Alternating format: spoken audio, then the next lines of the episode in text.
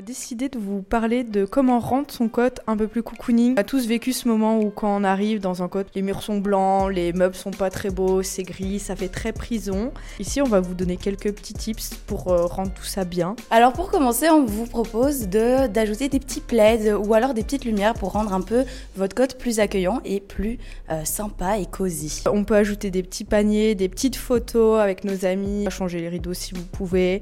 Tout ça, on peut se le procurer dans des magasins pas trop chers, comme par exemple il y a Action, il y a Emma, euh, Flying Tiger, euh, il y a moyen de trouver. Si vous avez un peu plus le budget, vous pouvez vous rendre par exemple à Maison du Monde, mais il faut vraiment le budget pour y aller. Donc si vous avez le budget, foncez. Vous pouvez aussi rajouter des bougies ou alors si vous avez peur de flamber votre cote, vous pouvez partir sur un humidificateur avec des huiles essentielles. Vous pouvez également rajouter des petites plantes pour euh, rendre un peu votre cote vivant.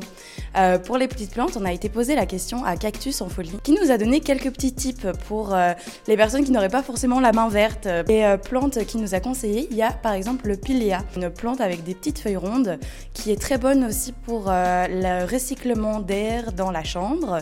Et ce qui est chouette avec cette plante là, c'est qu'elle ne demande pas beaucoup de lumière et pas beaucoup d'eau. Donc en fait, euh, juste euh, simplement l'arroser une fois par semaine euh, lui suffit.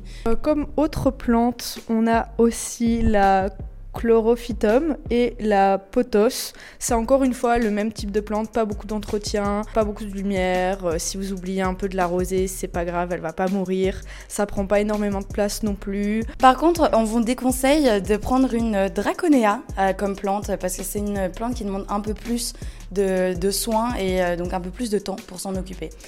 si vous voulez, vous pouvez aussi partir vers le côte cotylédon qui va pouvoir, quand vous partez en vacances, garder vos plantes pour vous et s'en occuper. Ou alors, euh, si vous avez des petites questions, leur envoyer un message sur leur réseau et ils vous répondront. J'espère que ça vous aura aidé. N'hésitez pas à vous renseigner auprès des enseignes qu'on vous a données. Voilà.